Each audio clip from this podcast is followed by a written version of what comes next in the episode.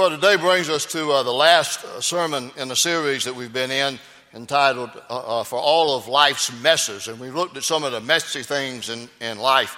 And today uh, we focus on family life. And sometimes family life can get in a mess. And we're talking about when family life is fragile. And I would think that the reality is, since the creation of the first family, family life has always been fragile. A lot of, a lot of pressure put on family life. The culture has always been against family life. And so in the past, we've used a lot of videos to illustrate what we were dealing with in the sermon and content of the message. But this time I thought, let, us hear what people here at Spring Valley have to say about what are the threats and challenges to family life and so on two separate Sundays, uh, we had a video crew uh, asking people that question. And uh, Carl Caraway and Brad Fleming did a great job of putting the video together for you. And here's what um, some of the people here at Spring Valley said about the threats and challenges to family life. We're asking the Spring Valley congregation the following question What do you think is the greatest challenge or threat to family life today? I believe one of the greatest challenges to family life today is technology. So I think one of those great threats to the American family today is a sense of great direction that we can only find in God. And with God, we can find direction. Trying to raise a family in a godly um, way, with despite all the ungodly uh, distractions of the world. There are so many distractions by the world today that's taking the family away from being a God centered family? While technology is fantastic uh, and allows us to access things we've never been able to access before, that's the threat. It allows us to access things we've never been able to access before. And I think it's really our priorities and what we really are making time for. We're making time for going to work, we're making time for having our activities, for our family time, but really, where are we putting the God time? We know, we say that's most important, but we're not doing it. I'm not doing it.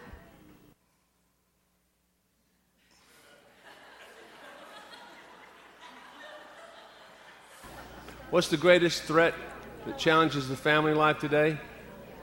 That'd be Gamecock football. I think the greatest challenge to the American family life today is spending time together as a family and also spending time in God's Word faith, and that we just, uh, I feel that we're secularizing the world so much, and people are just uh, losing faith in, in, in Christ and, um, and our, our children and the way that, that they're being brought up. And the world continually tries to put financial issues and worldly possessions in front of us. And I think that it is taking our eyes off of God. I'd say the greatest threat or challenge would just be the culture around us and the uh, ideals that have become accepted in the, throughout society and how we, we tend to kind of migrate towards that and just uh, instead of sticking to our core values and our historical values. Busy lifestyles. I see the biggest challenge to family life today is a lack of family values. But I think the biggest challenge today is everything they got going on in life besides church. Nowadays, we got our schedules packed with sports and band and events, and then we don't have our priorities straight uh, for church and the things that matter in life. Amen. kind of the short answer is there's just a lot of things going on. It's hard to pick and choose what you should do, and sometimes church life and family life can suffer. All right, I think the biggest challenge that faces family life today is just the fact that life is so busy and everybody has so many priorities and um, things that they have going on in their life that we really just don't have a lot of time to spend with each other and the fact that we have to pay for all of those things. I personally believe, from a children's minister standpoint, that one of the biggest challenges to families is the busyness of their life, the uh, number of different activities that their children are involved in, and if they have more than one child, then two or three children, it's even more so busy. And I actually believe that all of the traveling soccer and baseball and cheerleading events that we do that has now become the priority for the weekends uh, ends up interfering with church life. There's so many, but I would say the biggest is uh, keeping God in the family. That would be the biggest. What do you think is the greatest challenge or threat to family life today?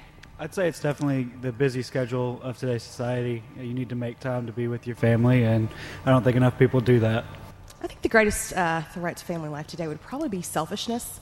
Um, parents want to choose what they want to choose, um, be it uh, more money, more time at work, um, focusing more on their needs. Um, like when you get aggravated with other people.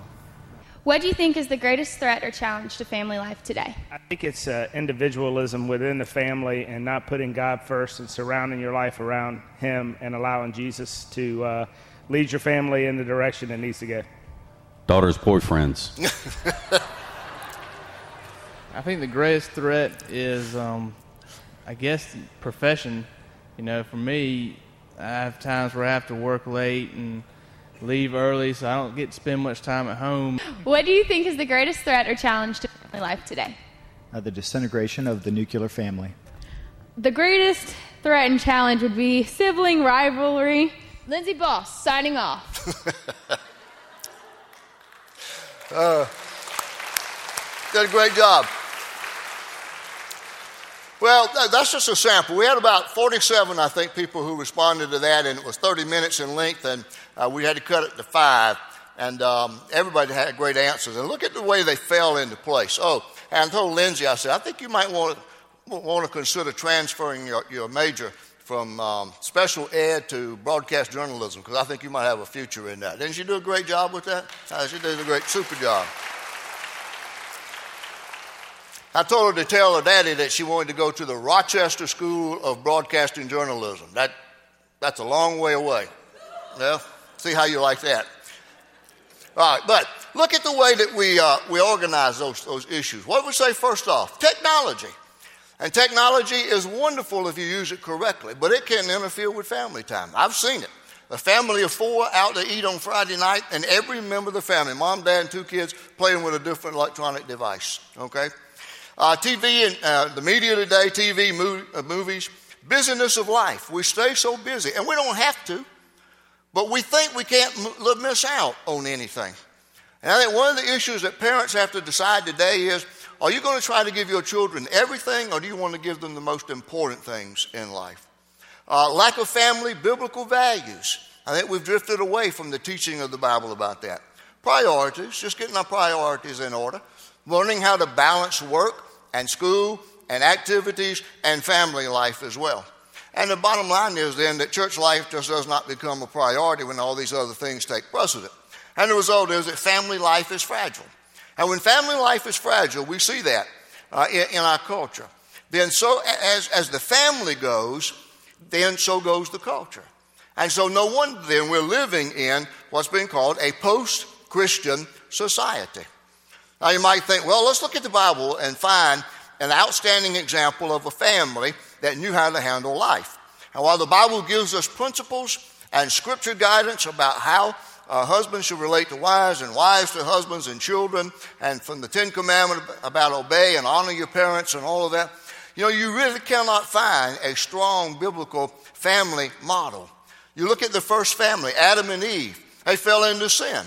And then the result of that was that their son Cain killed Abel, his brother. And somebody said, We've been raising Cain ever since then.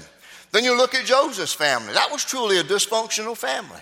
There was sibling rivalry to a great extent, to the extent that they, the brothers sold Joseph uh, to, into slavery and made up a st- story to tell their father Jacob about that. And all that went on in that family, totally, totally dysfunctional. David's family uh, was dysfunctional. In that family, there was murder and incest, and his own son Absalom rebelled against him and wanted to take his place as king and rule as king. Then you look in, even at the family of Jesus, and you have to say that it was a dysfunctional family. And if you notice something else about that, you'll notice that for a period of time, uh, Mary, the mother, was the head of household as a single parent. But the, the family of, of, of, Jesus did not understand who he was and didn't recognize who he was. There's a great example of that in Mark 3, uh, verses 20 through 21. It says, Jesus entered a house, and again a crowd gathered, so that he and his disciples were not even able to eat. When his family heard about this, they went to take charge of him, for they said, He is out of his mind. See, they thought Jesus was out of his mind with some kind of martyr complex. And they didn't believe in him until after his death, burial, and resurrection. You know, we've drifted a long way from the typical family of the, probably the 50s, with a mom and dad, the dad works, mom at home, two kids, and that. Family life has changed so much today. A lot of things have structured our families in a lot of different ways to where we have a variety of families here in the life of this church. Not all of the typical or that nuclear family. Some of you have been blessed by parents and significant adults in your life. Others of you have been wounded by family relationships or the lack of it. Some parents and children are enjoying wonderful seasons of harmony and faith and the blessings of God. Others of you are struggling through seasons of conflict. Some of you are single. Some of you are families and you, have no children. So this is not just for, for parents and children, but it's for grandparents and aunts and uncles. It's for single people. It's for young people who know what family life will be like in the, in the future. They're going to have to deal with these issues of, of the culture infringing on everything in the family.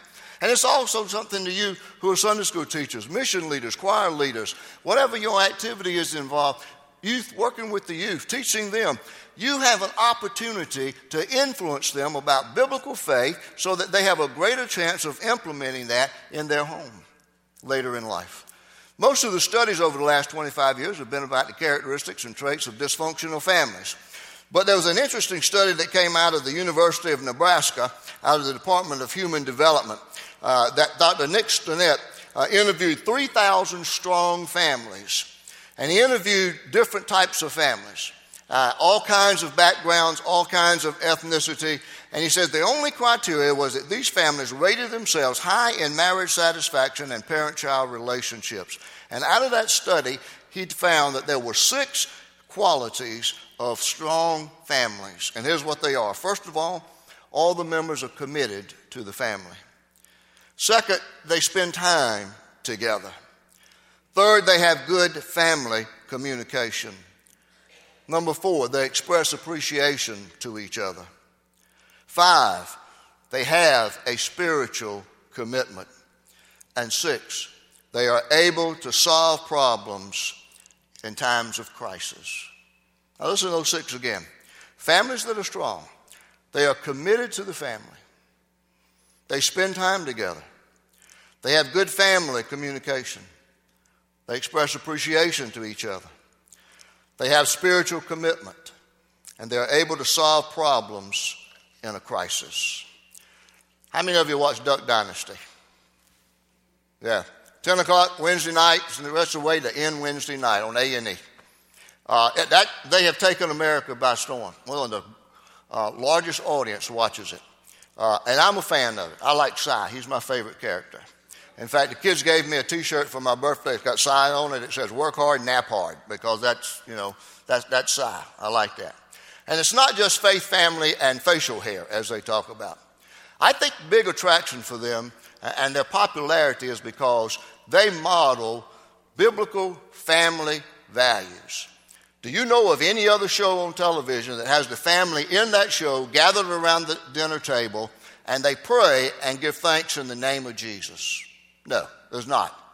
And the other thing about them that they, I, I, think they're a help to families, and people want to be like that, is because not because they're rich, and not because they get to wear camo all the time, and not because the guys don't have to shave, but it's because uh, they, they, they show that family relationships can get messy at times. There's always some kind of underlying two different themes going on in every episode, but they always work it out.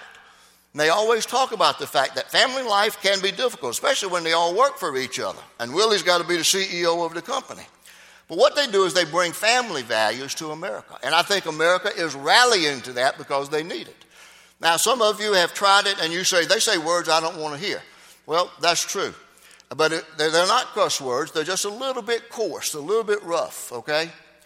Uh, in fact, I watched an interview uh, on, on Phil, the daddy, not too long ago and he was just in a setting where he was talking about some of the filming that they had been doing. It looked like they were taking a break between uh, filming one of the episodes.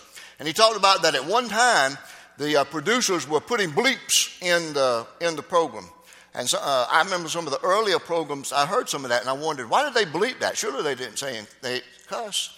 And so Phil asked them about that, and they said, oh, well, to, to, to attract an American audience today, we have to bleep so they think you're cussing because that's what, that's what attracts people. And Phil says, if that's what you've got to do, then we'll stop the show because we don't cuss. We're not going to do that.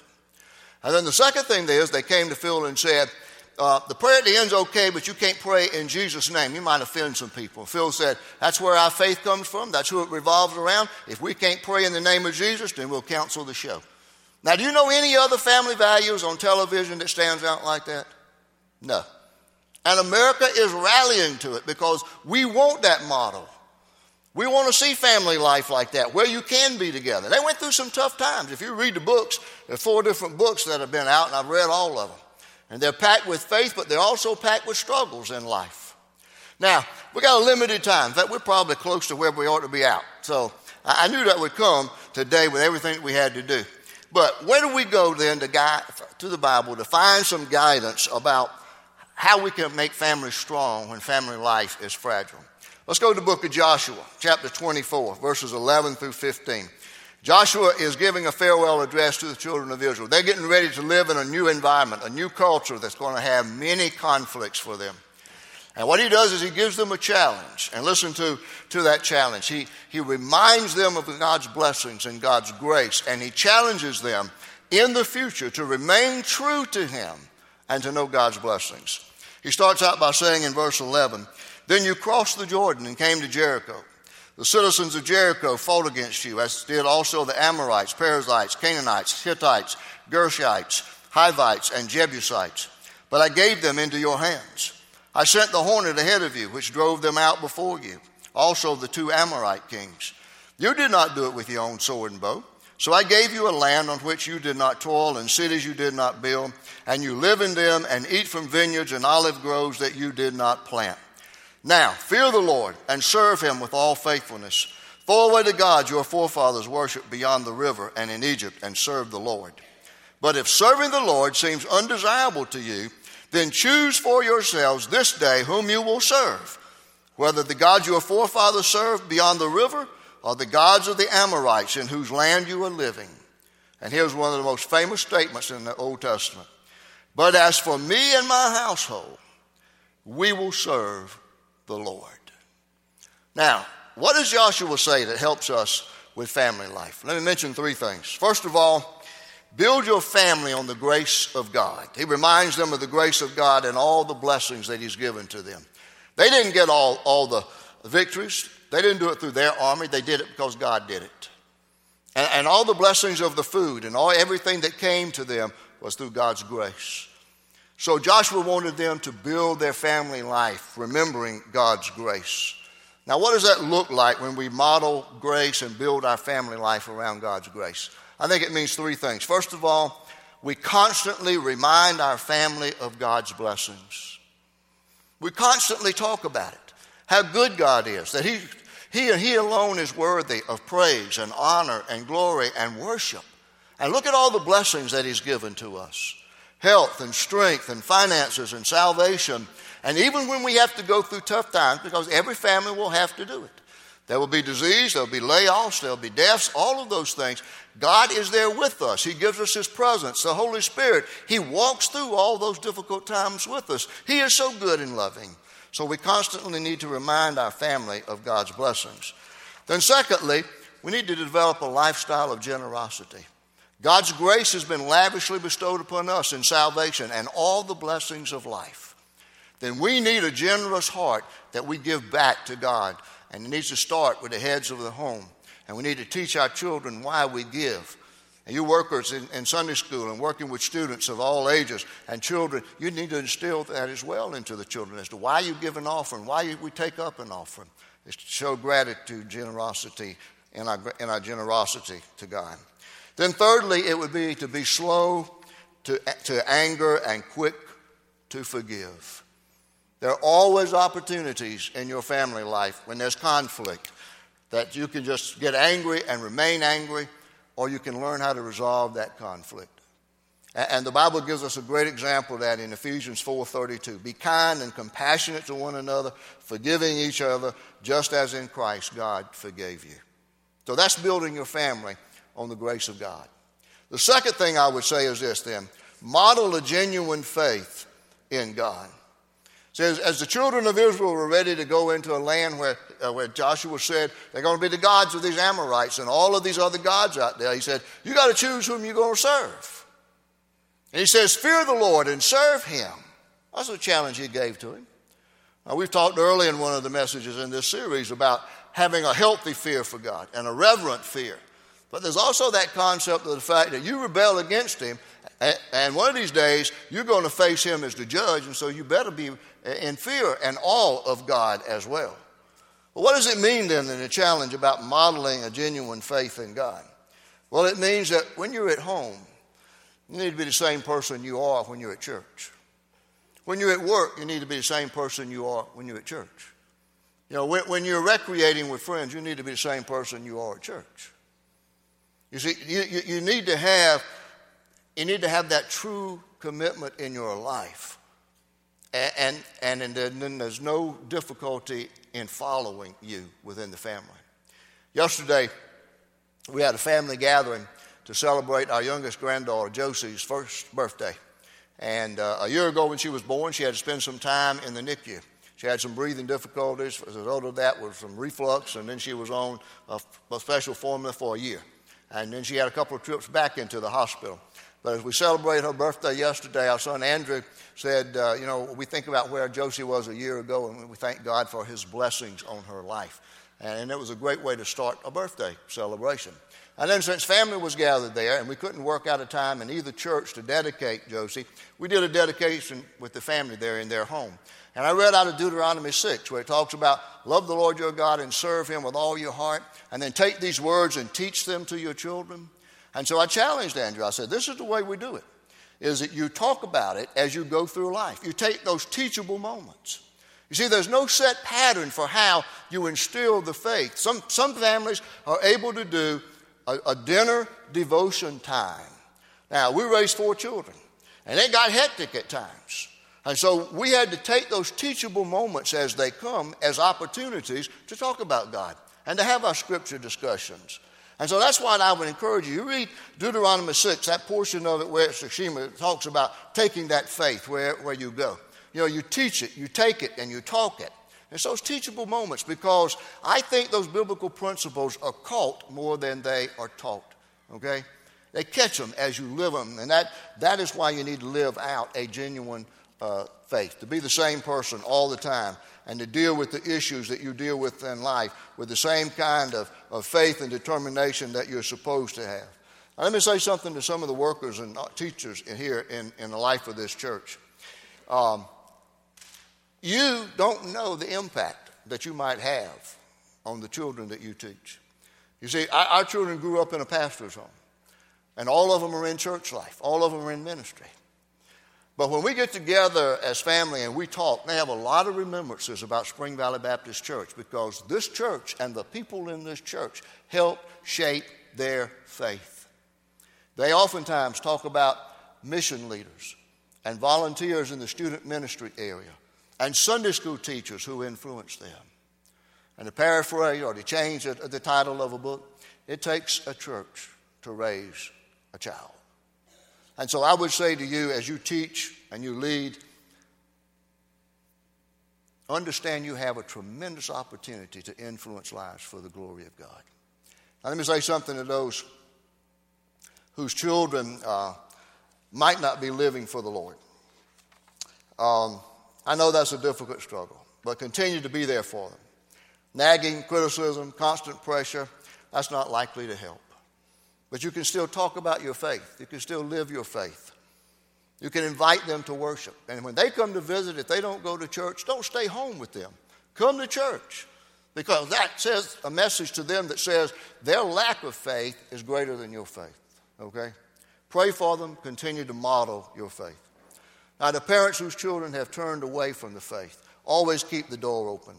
Don't close the door on the opportunity uh, that they might come home one day. Be like the father in the story of the prodigal son. That fa- father is pictured as always standing there every day, looking out across the field, looking for his son to come home. And when that son came home, he was right there, ready to welcome his son. No questions, no condemnation. He brought him back into the family. And those are some words of hope and encouragement for you, I hope. Now, here's the third thing we need to listen to very carefully, and that's the, that's the last one we'll say today. And that is decide daily to serve the Lord. Joshua said, But as for me and my household, we will serve the Lord. See, nothing mattered but that he and his people, who all agreed to serve the Lord and to serve him faithfully, were willing to serve God with all faithfulness. That's all that mattered. All faithfulness means there can be no hidden rooms in your life, that everything has to be open, above board, and honest uh, in your lifestyle. Model that in your lifestyle. Choose to serve God every day. Now, uh, we'll wrap it up by saying family life is fragile. And I think it's being threatened. I mean, it's obvious. It's being threatened more and more by greater challenges every day. The, the laws approving same sex marriage, then parents who are not involved spiritually in the life of their family. One of the big problems in our culture today is men who do not lead. In fact, more men are absent than they are present. In the most recent study about single parent homes, nine out of ten, the head of the household is a woman. And when you're, the, when you're the only adult in the family, then you have to take the role as the spiritual leader. But men, you need to step up. You need to step up. Now, let me close with this quote from Chuck Swindoll. Chuck Swindoll said this about the family. He said, Whatever else may be said about the home, it is the bottom line of life, the anvil upon which attitudes and convictions are hammered out. It is the place of the single most influential force in our earthly existence. Not the church, but the home. That's why when family life is fragile and the culture threatens us as never before, we need to make sure that we build upon the grace of God, that we live an authentic lifestyle, and that we make that commitment to serve God, and that that is a genuine faith, and that we live honestly and open before our family and before anybody else. Family life is fragile. But with God as the foundation of your home, you have a solid foundation upon which you can build a strong family.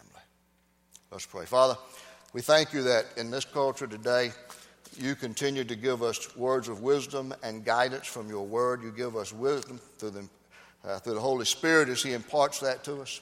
And I pray that as families struggle today to get their priorities in order and to balance life and to make all wise decisions, that you will, will, will speak to them clearly and remind them of whom they're trying to serve. And I pray, Father, that families today and the heads of households will make decisions today that will be lived out in their homes and that we will see strong and healthy families as a result of that as we come to these biblical values. And Father, I pray that in the name of Jesus and ask for decisions to be made in accordance with His name and His will and for your glory. And I pray it there. Amen.